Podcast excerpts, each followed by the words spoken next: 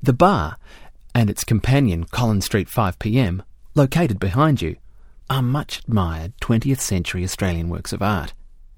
The bar depicts the infamous six o'clock swill as patrons hurry to finish their drinks before the early closing time imposed on Melbourne pubs up until 1966.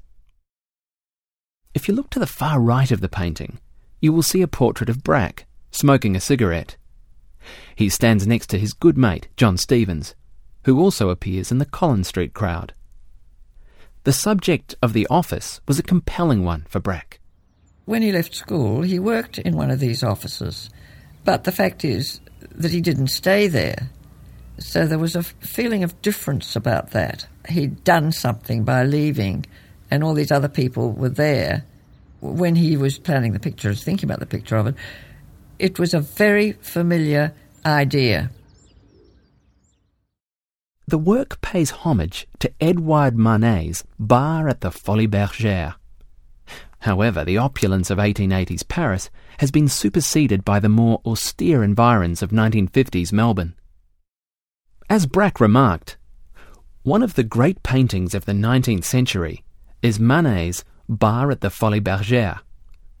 The life it reflects so vividly and sensuously no longer exists. So it seemed a good idea almost a century later, to restate the theme in terms of a life which does exist. The bar and Collins Street 5pm are characteristic of John Brack's subject matter.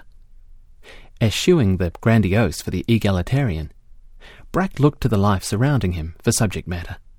This was a deliberate decision, and perhaps an unpopular one for the era.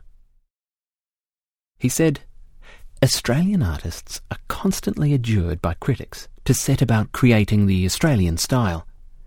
What the critic usually means, particularly European critics, is that we should choose distinctively Australian subject matter, and that, in their eyes, means the outback. Unfortunately, we live in cities, not the outback.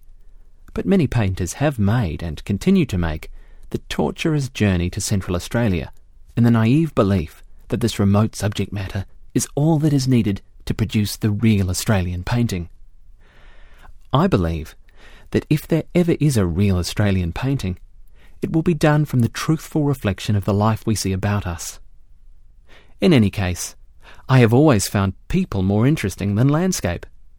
There are still many things to say about people in paint. There are so many of us whose lives are encompassed by offices in the day and suburbs in the night that it seems almost urgent for the painter to say something about it, as clearly as he can. The NGV is delighted to announce that this iconic image has recently been purchased.